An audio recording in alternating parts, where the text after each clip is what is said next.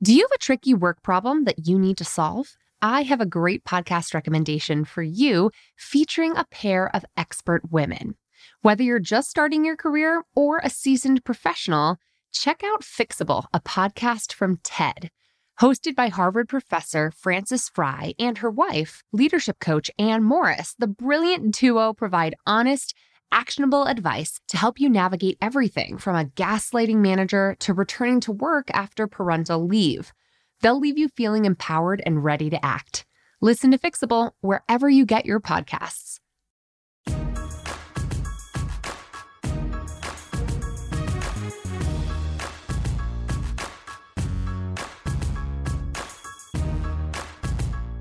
Hello and welcome to the Bossed Up Podcast. I'm your host, Emilie Aries, and today I am so excited to continue our new series spotlighting women in the bossed up community who have bossed up in their own lives and careers in a really specific way that also earned them a spot in my forthcoming book, Bossed Up A Grown Woman's Guide to Getting Your Shit Together. And today I'm so excited for you to meet Emma. Emma's been a longtime Bossed Up supporter ever since she attended Bossed Up Boot Camp way back in 2015 now, which really doesn't feel like that long ago, but it's four years ago this year, which is wild. And ever since boot camp, as Emma and I have kept in touch, I have seen Emma not only transform her career, but really transform her mindset. And that's why her story ended up in the first full chapter of my book, all about something I call the martyrdom mindset, which is something I describe in my book as a psychological one two punch that combines all the baggage of female gender roles with the Protestant work ethic that's woven into the fabric of our nation. I go on to say in this chapter that that work ethic, for better or worse, connects people's worth with their work. The Puritans who landed on Plymouth Rock back in the day believed that a good person is a productive person, and leisure time was seen as evil. Literally. Have you ever heard the saying, idle hands are the devil's workshop? Guess where that saying originated? Today's martyrdom mindset, in its simplest form, is the underlying belief that success requires suffering. It requires sacrificing yourself for others. Inversely, it's also the belief that success achieved without suffering is somehow cheap or shallow. Think about it. Do you fundamentally believe that to be true? I go on in this chapter to really describe how I struggled with the martyrdom mindset, how so many women I know struggle with it too, in all the ways that it makes us feel like in order to do good, I cannot possibly do well. Well, today on the podcast, I am thrilled and honored to be joined by Emma Blocksberg Feierovid, also lovingly known to our community members as Emma BF. You may have seen her comment in the Bossed Up Courage community on Facebook if you're part of our squad there. But Emma BF is a longtime Bossed Up community member, a Bossed Up bootcamp veteran, and has transformed her career by first transforming her mindset when it comes to no longer martyring yourself for your career and instead setting yourself up on a path for sustainable success. Today, Emma is a Salesforce consultant and a nonprofit technology enthusiast who is joining us from her home in Washington, D.C. Emma, thank you so much for being on the podcast. I am just so excited to be here. So, what did that look like when you were busting your butt in your nonprofit job? What would it entail and what was your life like? It was pretty great for most of it. I mean, I was very proud of how quickly I climbed the ladder.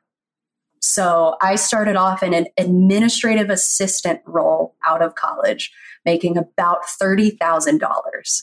I had student loan debts. I am a master budgeter and tried to make it work. Year after year, I'm busting my butt, right? And I'm getting further in terms of title. So I climbed the rung. I kept getting promotions year after year, rising to program coordinator, moving jobs then to in a program manager role. And I ended up in a director level position serving on senior leadership at a local college access and mentoring organization. And that was validating and thrilling for the most part.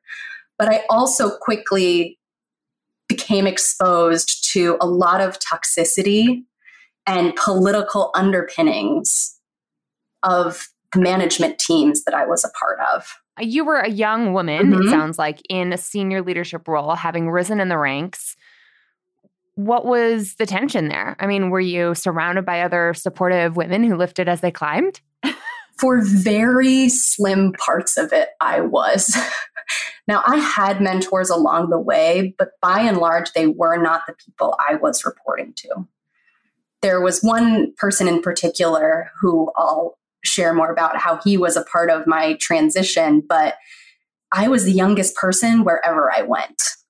And yeah. I was shocked as I climbed the ladder how many more feelings and honestly ego yeah. sat at the top of so many organizations which I know you and I have talked about that you'll climb and climb and be an honest person and do your due diligence to lift as you climb and do what's really right for the organizations you see. And then sometimes you get to the top and you look around and you're like, these are not my values. This is not yeah. my style of leadership. I think it's Michelle Obama put it in her recent book. She's like, I've been in all those tables, I've been in all those rooms. They're not that smart. right. You know, I'm like, why does no one talk about that in college? You know? I know.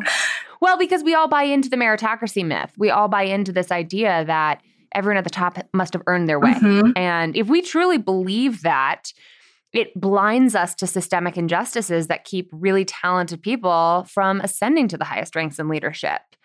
And it's a rude awakening. And then you get there and there's a million microaggressions to deal with. So it, it's exhausting. You know, it's just detracts from your own sense of agency over your life and why a lot of us get into cause oriented work, which is the purpose that you're trying to pursue.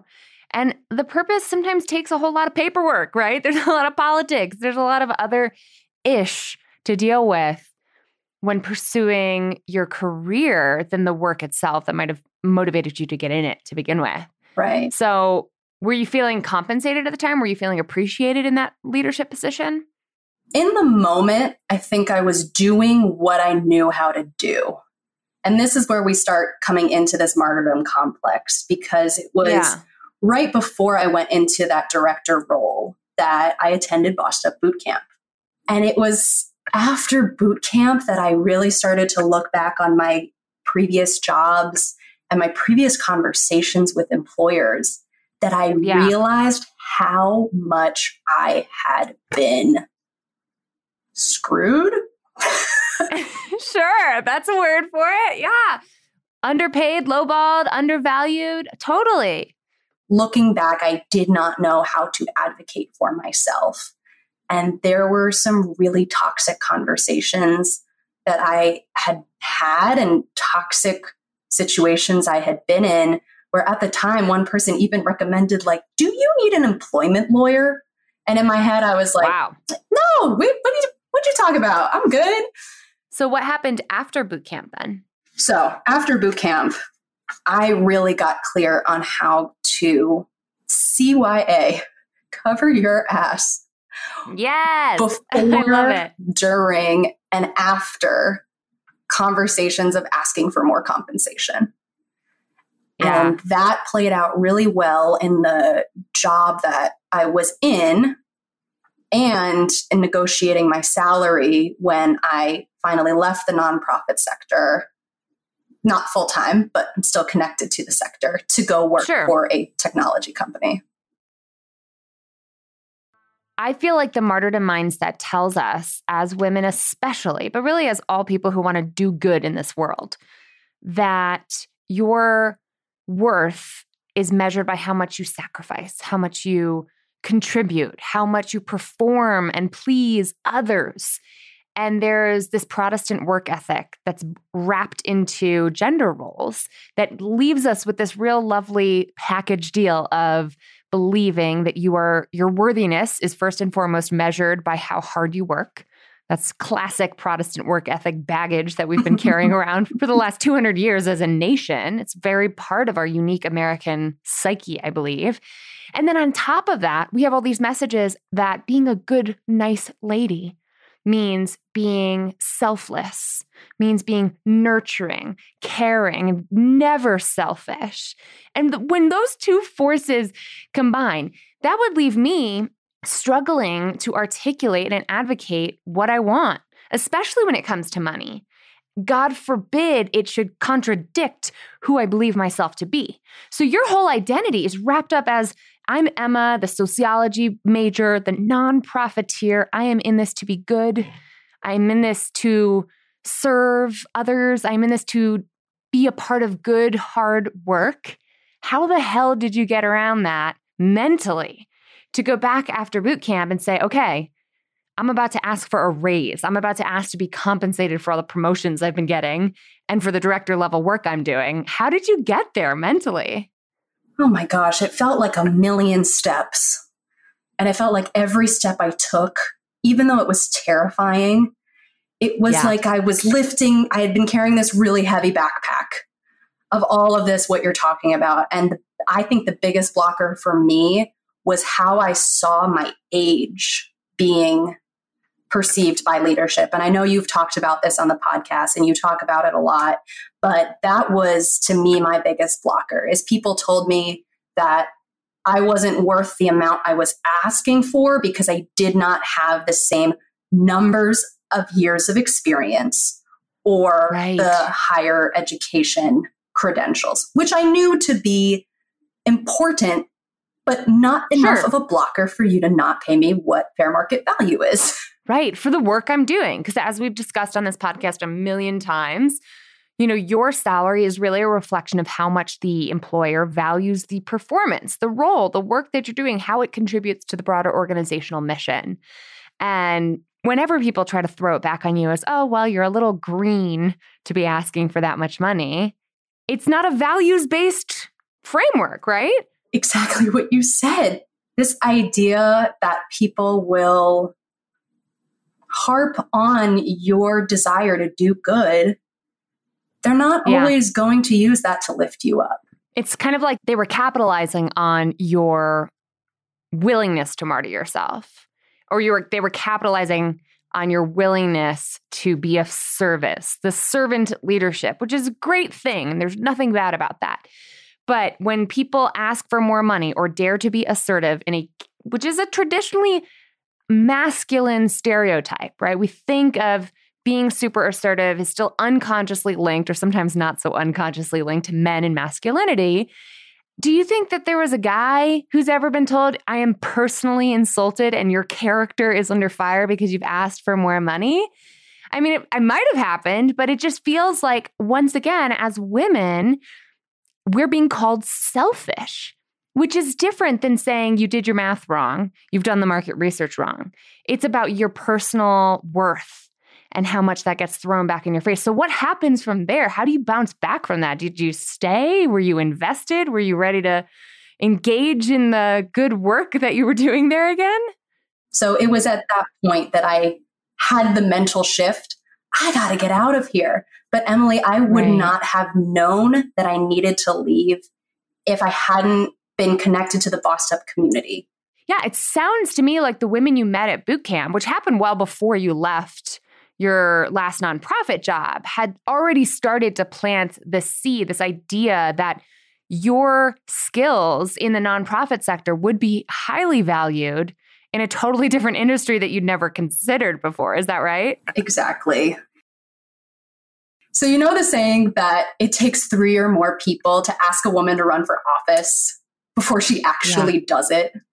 Yeah. That was 100% what was going on in my world. But what happened was people in my life who are in this interesting intersection of nonprofit and technology started to mm-hmm. come out of the woodworks and had mentioned to me that I really had the brain for this.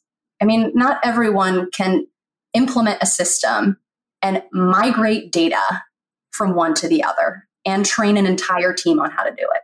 Yeah. So there you were finding yourself already kind of occupying that intersection. But you're the non-profiteer. You're never going to join a company, right? You're never going to sell out. What ended up happening when the final straw that broke the camel's back kind of landed at the nonprofit? So it was at a perfect time because a friend of mine who actually worked at the company Salesforce who I had met, he invited me to speak with him at the largest technology conference in the world that Salesforce puts on about my experience migrating this nonprofit from spreadsheets onto this tool. And I actually called him before this podcast just to ask, Mark, did you do this on purpose? Was this like your breadcrumbs for me to get me out of my head, like dig my head out of the sand? And yeah. he said 100% yes. He said that he knew once I got to that conference and I started to look around and see what other opportunities there were in the technology sphere to do good in the same core values that had driven me on this career path to nonprofits, that those values existed in companies in the tech sphere. And a lot of the work that exists in that space is to support nonprofits. Right. And so when I gave that presentation, the room was standing room only at that point. Amazing. And what happened afterwards was a handful of companies just reached out to me about wanting to interview me to work for them. Whoa. And you're the nonprofiteer. You're never going to sell out for a company. And now you've got job offers coming your way because of the very diverse skill set that you brought to the tech sector. It's exactly the message that was coming out of my interviews mm-hmm. for the mm-hmm. live Bossed Up podcast we did in New York, which was all about women in STEM. And the main interview that I conducted on that episode was by a woman who studied art, like was an art teacher before she became a UX developer. So it's just an interesting reminder that the tech sector needs creative talent from a, a diverse background and more so that maybe it is possible to do good and do well. Like, did that shift your mindset from this martyrdom approach to, hey, what would it look like to take care of myself, to be compensated, to feel like I'm being taken care of by my employer? and to be able to have the opportunity to do work I believe in. So you have since transitioned into this consulting role, serving primarily nonprofit clients, right? Yes. So you're still able to have that impact oriented work. I don't want you to necessarily say your pay, but like how does it feel in terms of how has it impacted your life that you've been able to actually get compensated for the leadership skills that you bring to the table in a healthier way. You know what I mean? Like, tell us about the raise, girl. Give us the deets. Like, give us some kind of insight. And like, were you able to make a big leap up in, in pay in this process too? Yeah, it was a big jump, but more importantly, it just gave me more flexibility in life. Yeah. And what that looked like was I could fly up to Boston where my family lives and spend more time with my mom. Yeah. Like I could take a week and go travel wherever in the country I wanted to and stay with friends along the way. And part of that came from the actual setup of my job that I am yeah, a remote right. worker and can now do this. But I wasn't at home on my budget spreadsheet frantically calculating how I was going to pay off my student loans, for example. Yeah. I think sometimes it helps, especially for women who are trying to negotiate, to not just think of the $10,000, but to think, what is the impact that that added salary will have on my life? What does it mean to be able to pay off my student loans and be able to not freak out about overdraft fees along the way? What would it mean to be able to spend more time with the people I love, even if they live in a different city?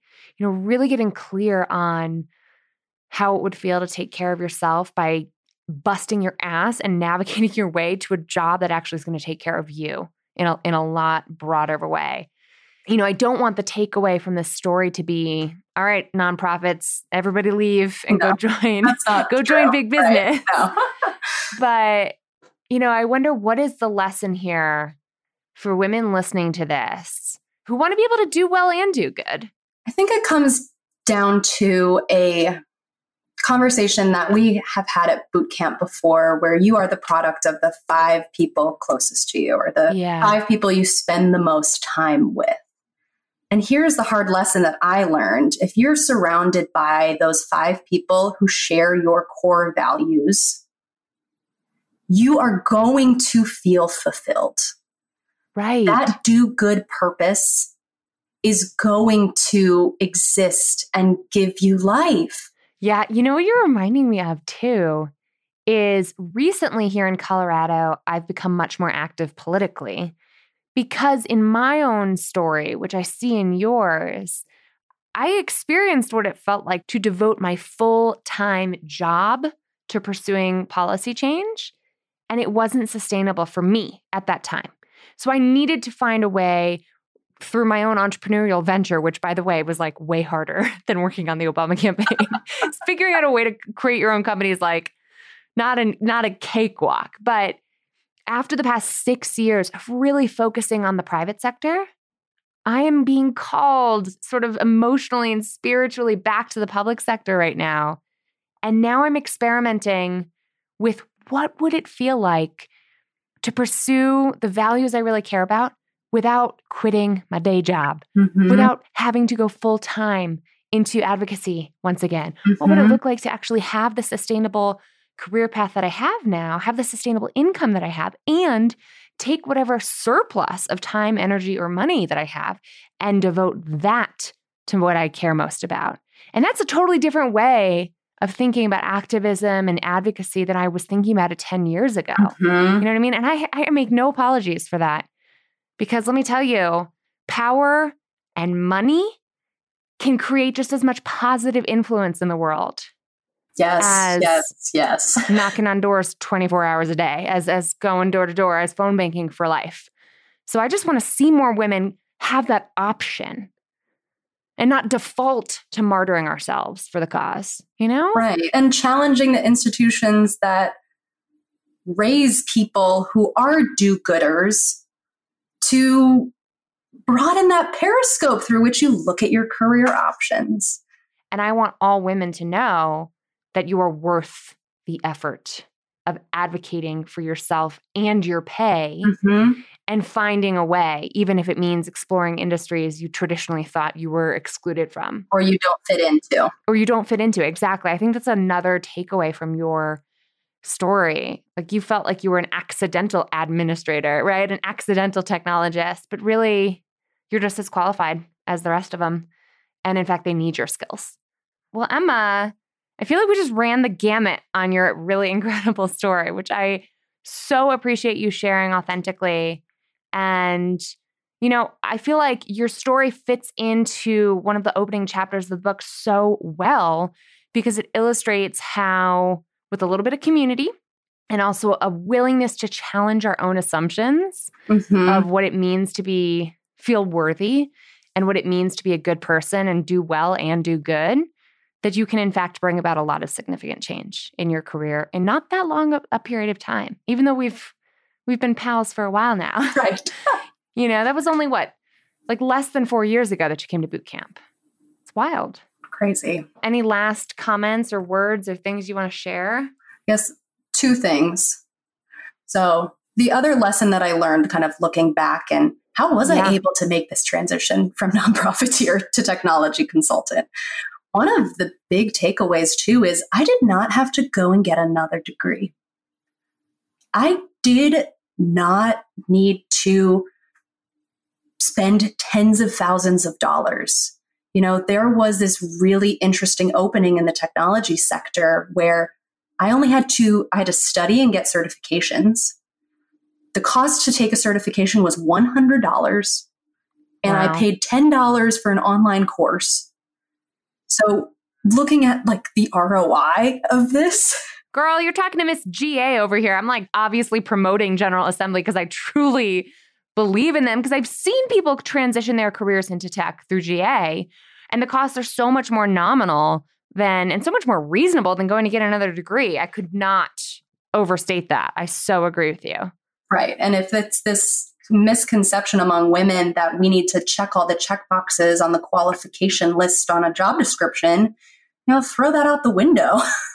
yeah. I've done exactly one podcast on whether or not you should have, you should consider going to grad school, which I'll drop in the show notes on this episode. But I'm not a big yes person when it comes to grad school. I'm too cheap for the ROI to make any goddamn sense to me, unless you want a PhD. I always say, don't go masters. If you're going to go back, go all the way back and be ready to be in academia for life. Right. That's my husband yeah. right now trying to get a doctorate. I'm like, okay. Yeah. You got this. I will never do that. May the force be with Go you. Go all the way or not at all. Uh, the only other thing is, I want to give thanks and gratitude to the Bossed Up community. And this is not a plug for anyone listening. I mean, when you move into the adult world, it can feel very lonely. And to be able to find this community of women who have been there with me every single step of the way and challenge me to think outside the box and to put myself out there. I mean, that is because of your leadership, Emilie. And you Emma. practice what you preach. And it's for anyone out there who is feeling alone or not knowing what that next step is, like, this is such an incredibly true community that Yeah. I I wouldn't be where I am today without the crew, the squad of Bossed I Up. it.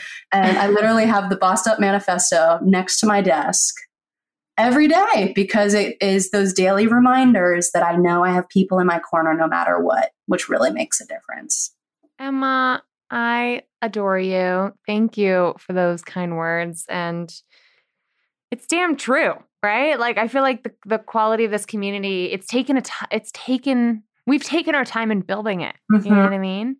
Because I wanted to do it right and I want to do right by people.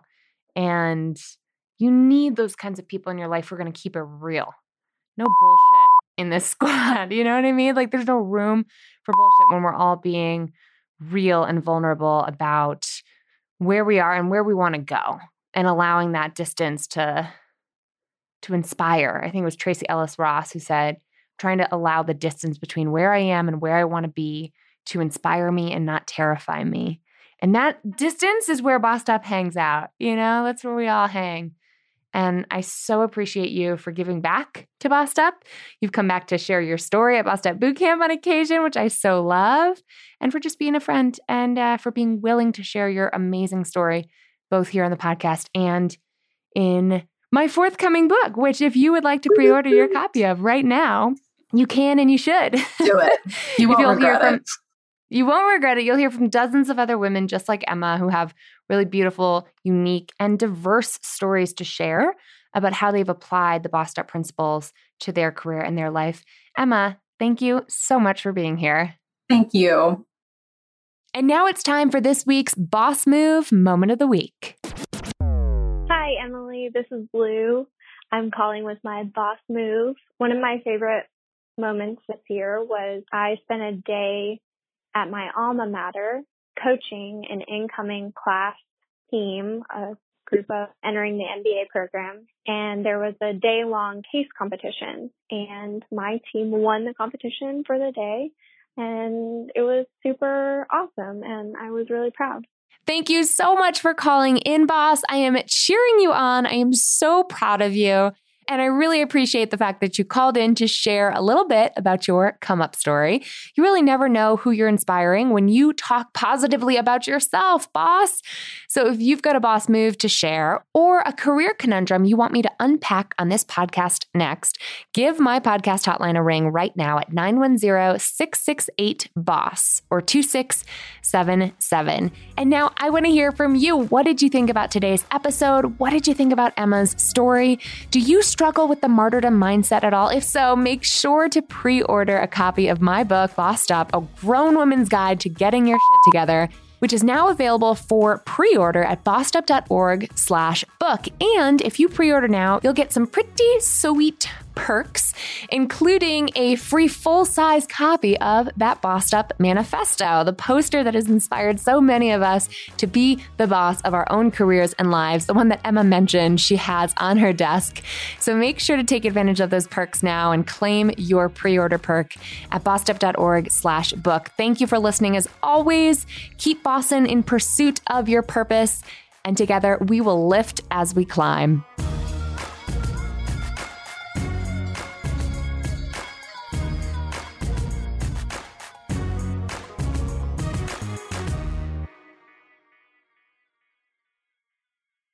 Let's face it, Speaking up at work can be really hard to do, especially for women and women of color. When the stakes are high and you've already worked so hard to just be the only woman in the room, and you want to get everything right, you want to have all your facts and figures accurate before making your voice heard, it's just so much easier to stay silent instead. Researcher Deb Jahanski calls this loss of voice phenomenon. And it actually emerges in adolescent women at greater rates than men, and it sticks with us for the rest of our lives. Self silencing behavior can actually become an unconscious habit unless we consciously engage in practicing our assertive communication skills. And we here at Bossed Up have set out to help women like you do just that. Speak Up, my live assertive communication course, is back open for enrollment, and we're kicking off a new cohort launching this June. Over the course of eight life changing weeks, you'll have access to interactive online curriculum and live weekly practice sessions where you, Irene, and I, and a cohort of fellow Speak Up bosses who are owning their voice, overcoming the social messages that have taught us to keep silent, and really learning to strategically and assertively communicate when it matters most, we'll actually have the practice time to rewire our brains, create new neural pathways, and build better habits when it comes to speaking up with confidence and precision and assertively communicating in the workplace. Learn more and enroll today to secure your spot at bossedup.org slash speak up. That's bossedup.org slash speak up.